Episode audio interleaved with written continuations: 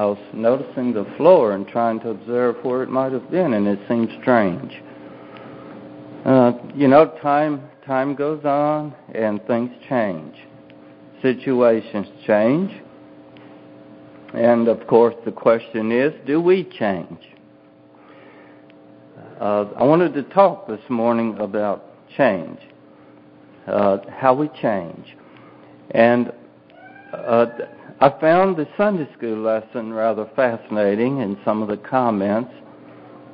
And uh, if I could uh, mention one person, I, I was very, very impressed with uh, Brother Joe's forthrightness in his comment. Uh, change. The reality of change is that we're all doing it. We are all doing it. Uh, we're either changing for the better, we're becoming better people, or we're becoming harder to live with people. That's the reality. There's no such thing as static. There's no such thing as stay the same. And and there's also another tidbit I want to put in here at the beginning. you know, after lo these many years, I realized that whatever you do today, whatever way you live today, whatever way you think about things, whatever choices you make, whatever habits you. Okay. See, the thing is, we don't think about what we're doing today as a habit. It's just whatever we do today. Whatever we're doing today, and then we do again tomorrow and then we do again the next day. That is soon a habit, and what I realize now at this stage of life is that uh, whatever this is, um, it takes as long to change it as it did to grow it. It takes as long for it to get different as it did to get that way. That, that, that's how we are. It's how, it's how we function. It's how we're made. Uh, so, whatever our life is today, and whatever we allow ourselves to think and feel and do, and whatever, whatever we, whoever we are today, this is a big deal. It's a big deal. Uh, now, people, people are not, people are not a math problem. They're not a math problem. And, the factors that that affect change or result in change in our lives, they are not the numbers in the math problem. Uh, because change, people, people and change are not a science. It'd be nice if they were. We're not a math equation. Okay? But, but, the other side of it is that, that there definitely are factors that con- there are factors that contribute to change, or there are factors that contribute to who we are, as we are, the way we are. There are factors that contribute to the to this, and these are the things that have to change. These are the things that that we have to do something with if we're going to change. So, growing up, growing up, growing, and maybe it's up, growing and changing. Most of us, I think, I think, most of us have intended to grow. We've intended to change all our lives, yes. And those of us who are older have been intending to do this for a longer time and for a long time. Okay? I intend this to be just, you don't have to laugh, but a little humorous, but it's very serious. We, we have intended this for a long time, and, and maybe we've even thought about how we might could do this. But the reality is that most people struggle to do it. Okay? You know, some of these things, they're, they're realities that would help if we could just say, yes, that's the truth. That's how it is. Most people intend to, most people want to, most people plan to, but most people struggle to do it. And the reality is, I would say that, that many people don't really know how. They don't know what it takes. They hardly know what's going on for them inside or why they do what they do or the, what's the basis of my grand reaction this morning and my hollering at whatever and throwing things. Pardon me. I don't know anything about anything anybody did this morning. I'm just saying how these things can be. And very few people, I think, would know how, how to say that here are the three to five things that contribute, would contribute to growing. Now, the fascinating thing is that the Bible actually talks a lot about growing up. There's a lot of comments in the Bible about growing. Now, uh, before I go further, uh, I want to summarize and then make a disclaimer. I want to summarize the areas that are that are involved in changing. These maybe aren't all of them, but there's some of them. Uh, these these areas that, are involved in changing involve they include the desire to change, um, whether or not we cooperate with God in whatever He wants to do. Uh, surrender to Jesus, that's part of change. Our thoughts, doing something about our thoughts, doing something about our feelings and our attitudes. Now you're passing out, aren't you? It's too much. Okay? But that's not the end of it. The beliefs we have, that, that, that affects who we are and whether or not we can change. What we what what feels true to us that's part of it. The commitments we've made that I'm not going to do this, I'm not going to do that, whatever, that's part of it. Uh, the way we make choices, what we base the choices on, and what we remember, our memories, that's part of that's part of change too. Okay, now now my disclaimer is I'm not going to talk about all that this morning, so sigh a sigh of relief. Uh, there's no time to talk about all of that. Uh, I'm going to talk about a few of them. Okay, the first one I want to talk about is do we need to change? Do we need to grow? Do we need to grow up? Um, I have a true story here. Um, two men were sent by uh, their home church as missionaries to a foreign country. Um, the man who had been a believer the longest time was the one in charge of the team. Uh, along the way, uh, they added uh, someone else to the team. And not long after that, uh, the younger brother on the team of the first two, he became the leader. Not long after that, the helper who joined them, he left. And there's nothing uh, that I've read that, that explains the basis for any of these decisions. It just says this, this is what happened.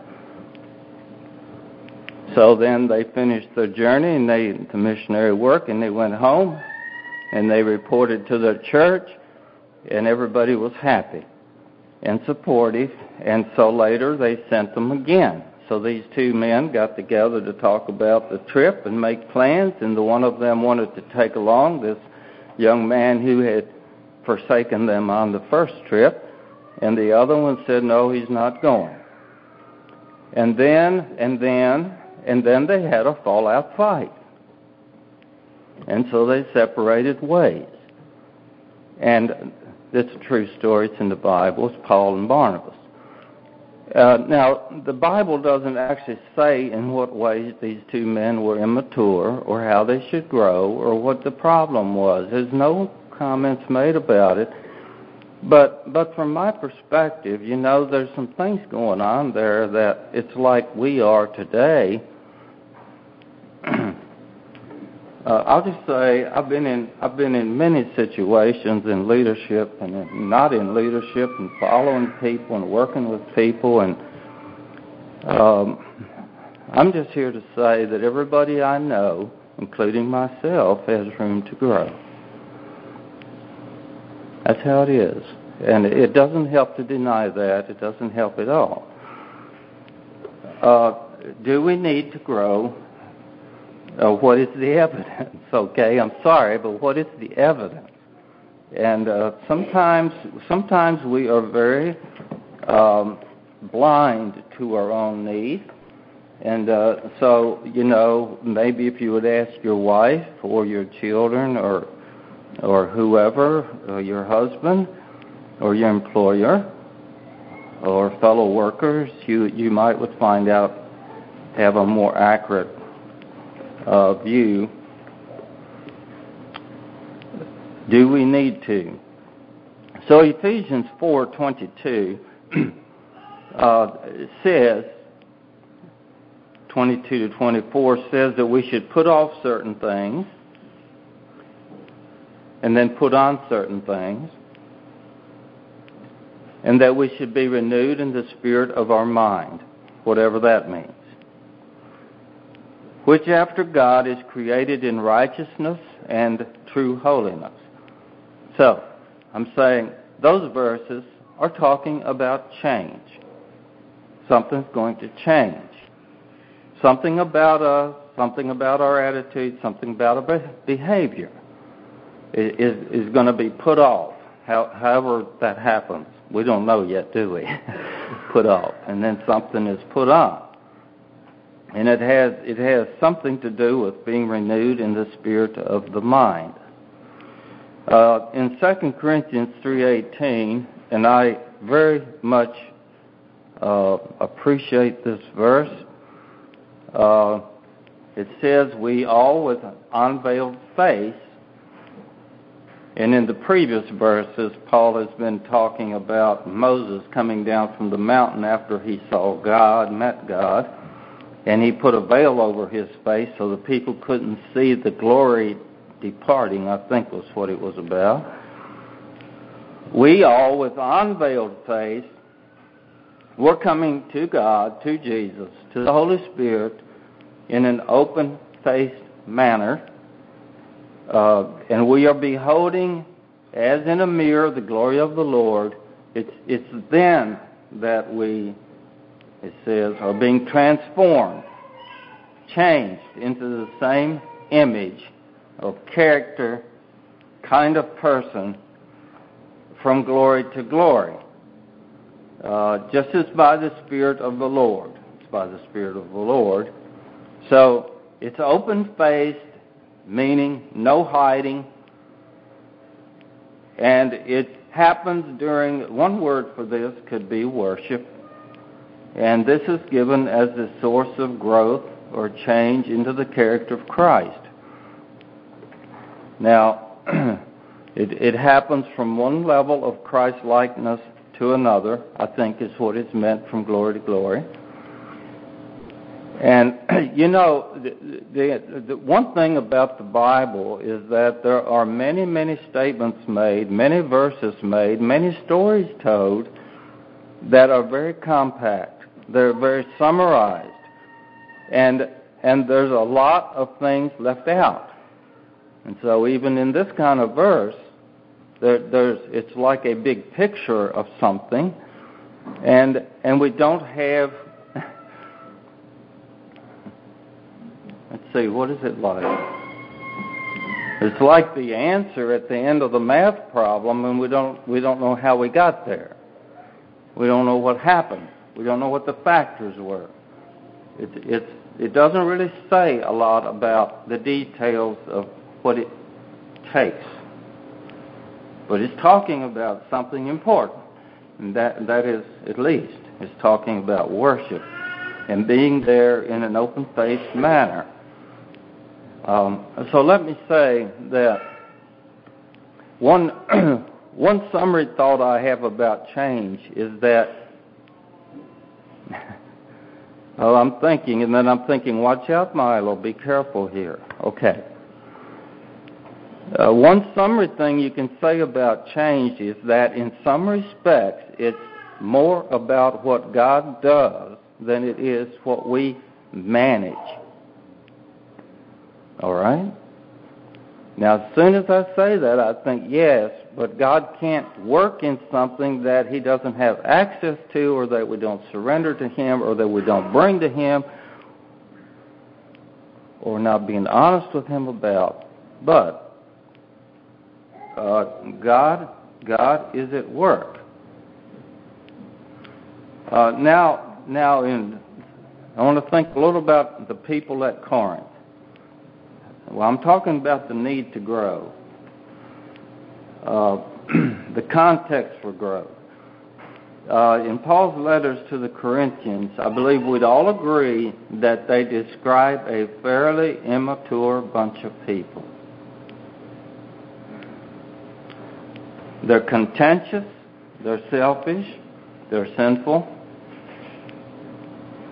uh, they allow sin. They, they're not proactive about obvious sin.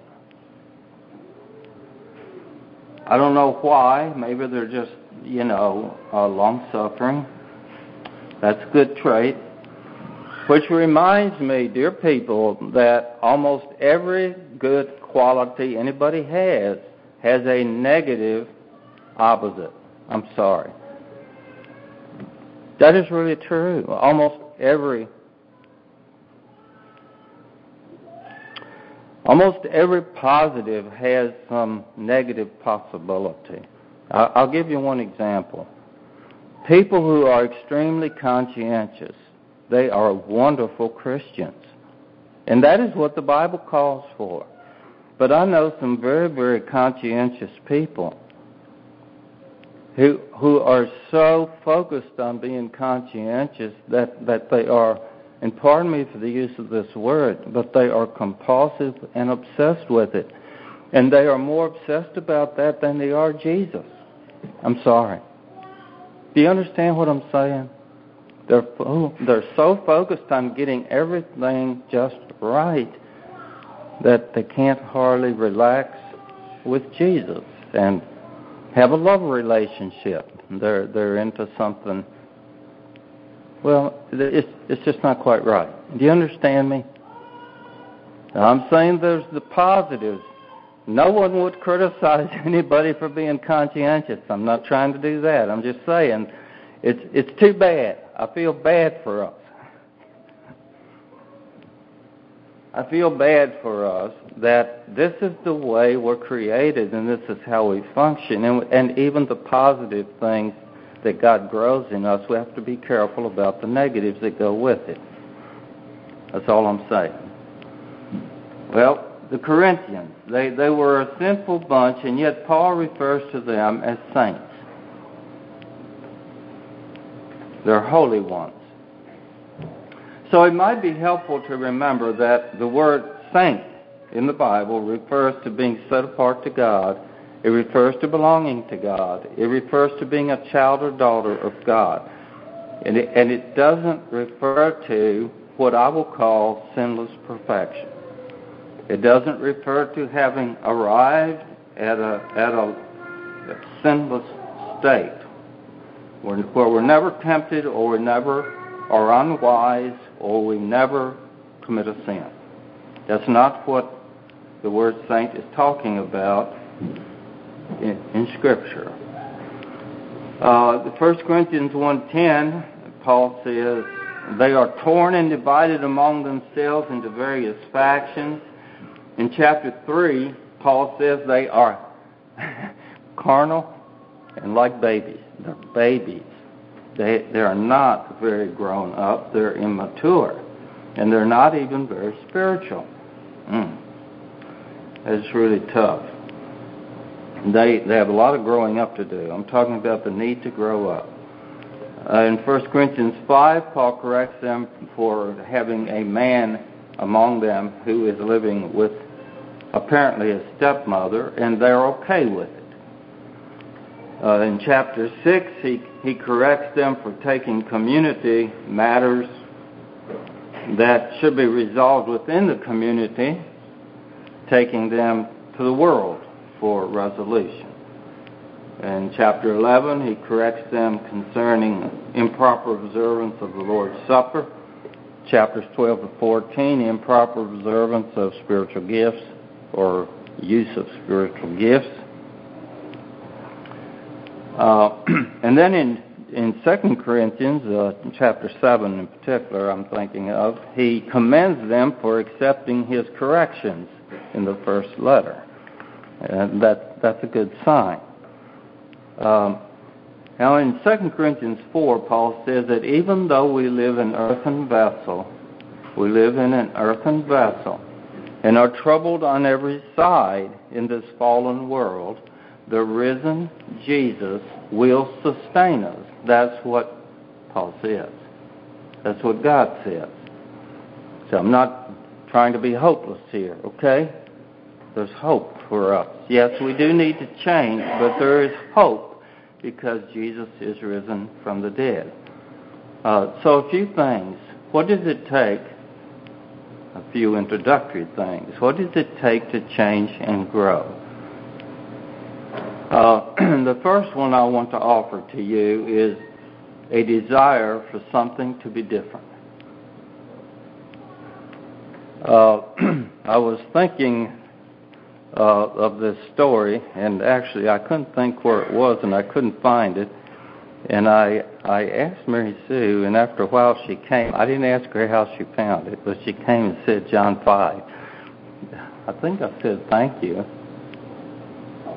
I want to ask her, did I say thank you? Okay, John 5, 5 to 9. Uh, one man was there who had been an invalid for 38 years. When Jesus saw him lying there and knew that he had already been there a long time, he said to him, Do you want to be healed? that, that does seem like a rather odd question. Do you want to be healed? The sick man answered him, Sir, I have no one to put me into the pool when the water is stirred up, and while I am going, another steps down before me.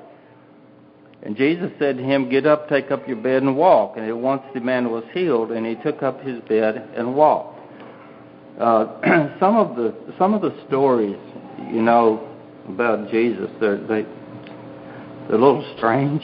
Some of them I was like, what was going on there? So his answer was, uh, Do you want to be healed? So the answer is, I'm an invalid. I'm lame, I'm paralyzed, whatever it was. And I can't get into the water by myself, and other people rush into the water, and no one helps me. Now, I, th- I think I think if someone would tell me that, I'm, I might would think you, you're you're you're blaming others and Come on, man. Come on. You know. All right. I'm just saying. It, it, the man's response seems to mean that yes, he does want to be healed, but he feels helpless to do anything about it. That that's and, and that's why he's asking Jesus for help. He doesn't know what else to do. Uh, but what I want to say is it's interesting here that Jesus asked him, Do you want to be healed? And this may sound really strange. It may sound strange, but many of us, many people have have they have things about them that God wants them to change in and wants to change them in. And other people want them to change in, but they really are not interested in it. Okay? They really aren't. And and by now, you know, I, I wonder why. And and I'm just going to offer something. Maybe because it's working. It's working for them. Do you get that?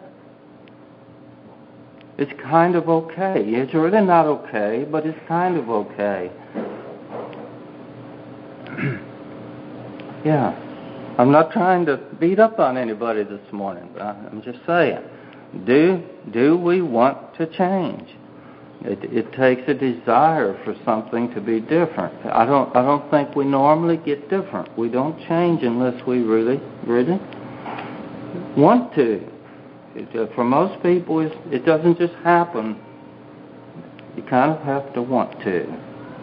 You have to decide this is really what I want to do, and then you have to realize when you decide that that this is going to be some work. Yes, it is some work.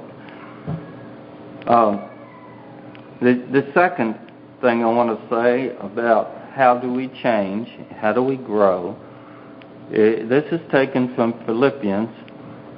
Uh, I believe I believe it is a it's a result of a cooperative effort between between us and God. A cooperative effort. And I'm thinking of uh, Philippians chapter 2, chapters 2 and 3. Uh, it's a cooperative effort, okay? Most, most people, I don't know anyone, I've seen people try this. Most people cannot change themselves. Okay? I'm just saying. Sometimes I wonder why it's that way. and, I, and I think maybe it's because God doesn't want to let us do it. Pardon me. He doesn't want to let us be able to fix ourselves, change ourselves by ourselves, I mean, we, we would really be proud, wouldn't we? And then that would have to change. Uh, I, I just don't, I don't, people can't change themselves. But while that's true, it's also true that no one can change unless God is working. So we have these two things. So if, if you want to turn here, it could be helpful. Philippians 1. I want to read there first, verses uh, 6 and 7 he says, I am sure of this, that who, he who began a good work in you will bring it to completion at the day of Jesus Christ. That, that maybe means at the return of Christ, like God has begun a work, and uh, this will continue until uh, the end of your life or Christ returns. Uh, sometimes Sometimes I think maybe it'll take all of eternity too, but uh, I'm not sure how all this is. And he says, It's right for me to feel this way about you all because I have you in my heart. And so that's a little side note that um, in our relationships with other people, it, it's pretty easy to feel fairly hopeless about other people who continue on in whatever we don't like, and and uh, and we we lose hope that they will ever be different.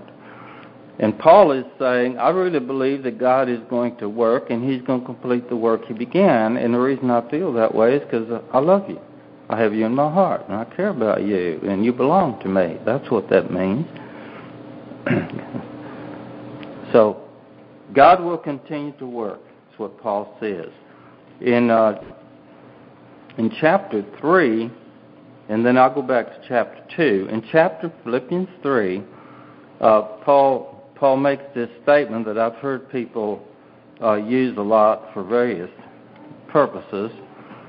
Um, he, he says that he's going to forget everything that's behind this is in chapter 3, verse 13. He's going to forget what lies behind and he's going to strain for lies ahead. And that sounds like the way to change and grow up is just forget whatever's been and then just be different. I don't think that's what the context is. Um, uh, the context for these remarks is the problem of the people mentioned in verse 2, chapter 3 and I have to be very quick about this. The people he mentions there, he calls them dogs. That's really strong. Dogs, evil workers, and concision. I think maybe that's King James words. And what he says about them is that they claim that spirituality or being in God's family or being in right in the right with God depends on being a Jew and doing certain Jewish things. And they are yes. And these men were dogging his steps. Maybe that's why he called them dogs. they followed him around and dogged his steps. And they were always barking at his heels.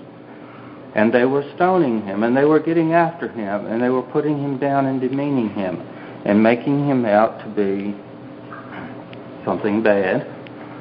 Uh, so then in verses 3 to 6, Paul says, Well, I did all those things that they're promoting, but it didn't help me get any closer to Jesus. I didn't know Jesus any better. It was it was no help in knowing Jesus. It didn't it didn't help me grow in knowledge of God, Christ.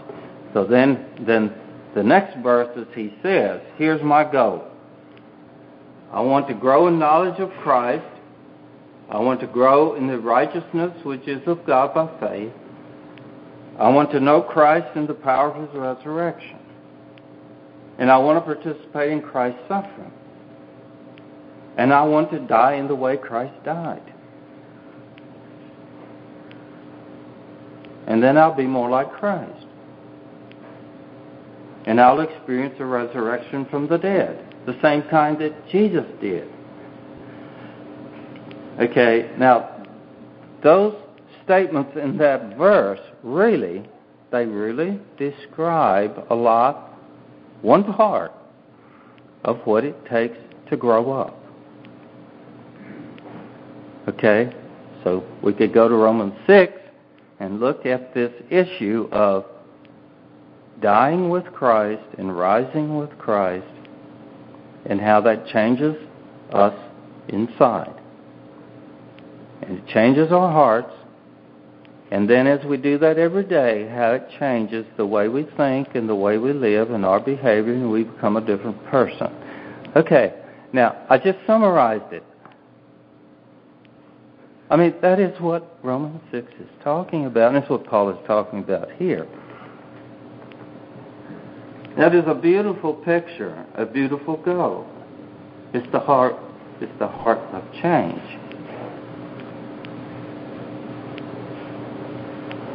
So, Paul says then in verses 12 and 13, I have not fully grasped, apprehended, laid hold of all of what I've said I want. I haven't fully grasped, grasped and laid hold of and experienced all of that in the same way that Christ has grasped me. That's what he says. I still have some ways to grow into the experience of this. Well, that's all of us. We have some ways to go to experience what Christ had in mind when he grasped us, laid hold of us, called us into his family called us to be a believer, called us to be a follower, called us to die, called us to live life with Him. Paul says, I haven't grasped all of that, but that, that is my goal. So, he says, I, I'm, I'm leaving behind all that other stuff that I worked so hard at and was so intent on, and now I am focused on this. And this is my goal as I go into the future. I believe that's what Paul is saying. That's what we all want to say. Then in Philippians 2, Paul says, um, his verses 12 and 13. Therefore, my beloved, as you have always obeyed, so now, not only as in my presence, we could have a conversation about that This issue of that we work harder at doing well when certain people are around or when we think God is watching. He says, not only in my presence, but much more in my absence. Then, work out your own salvation with fear and trembling. For it is God who works in you both to will and to work for his good pleasure. Okay? So here, here's what it says, I believe, is that God is work God works in us the willing and the doing.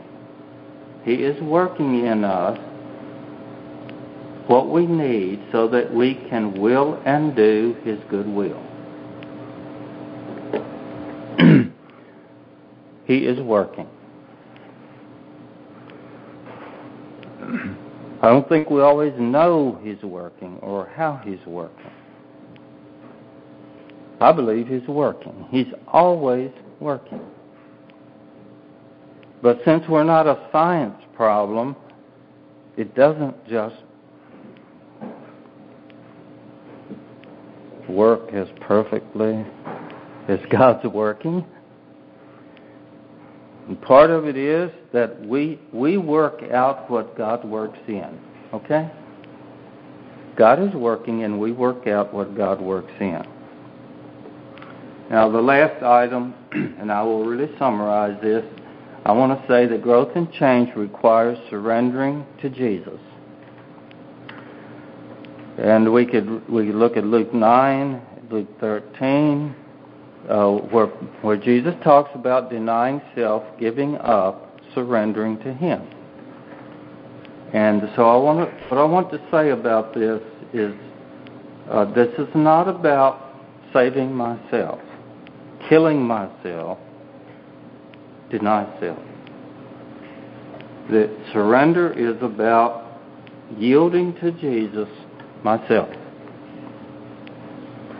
It's about yielding to Jesus my thoughts, my feelings, my attitudes, my anger, what, whatever, whatever, whatever is in my heart or in my life or in my circumstances. Uh, surrender to Jesus is is letting go of our commitment. uh, I'm guessing most of us have experience in what I'm going to say. Yielding surrender to Jesus is letting go of our commitment to keep ourselves alive apart from Jesus.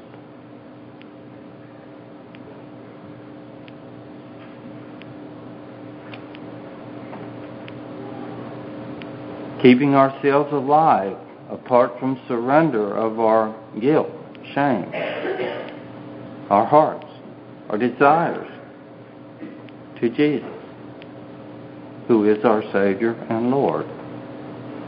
And change, change and growth happen.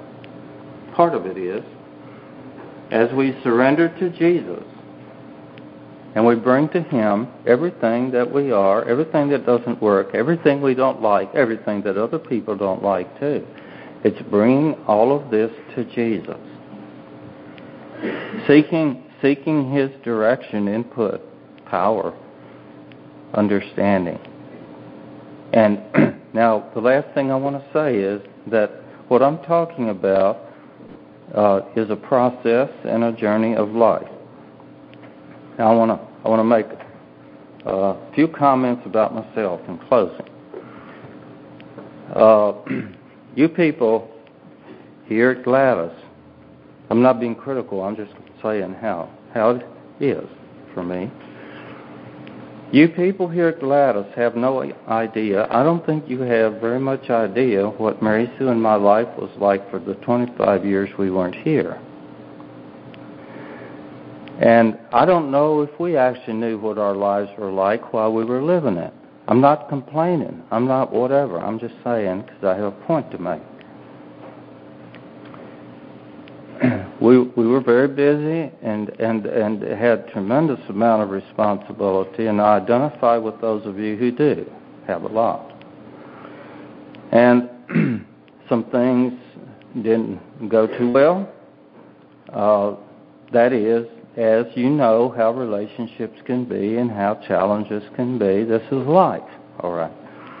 And in the in the midst of all of that life, um, you know, you you do what you can do, and you reflect as you can reflect, and you try to grow as you can, and try try to be honest about things. And maybe this is partly a confession on my part, but it is the truth, I think. And so we moved back here in 2014. Now this has been two years. It's been two years and hmm, maybe two two weeks. And the interesting thing to me now is I realize I realize that the last two years I've had more time to actually think about what it is I'm thinking. And I have more time to think about what am I feeling.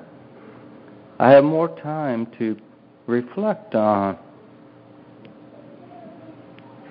where I've been and what I've done and how I did it and okay you're wondering well, what did I discover okay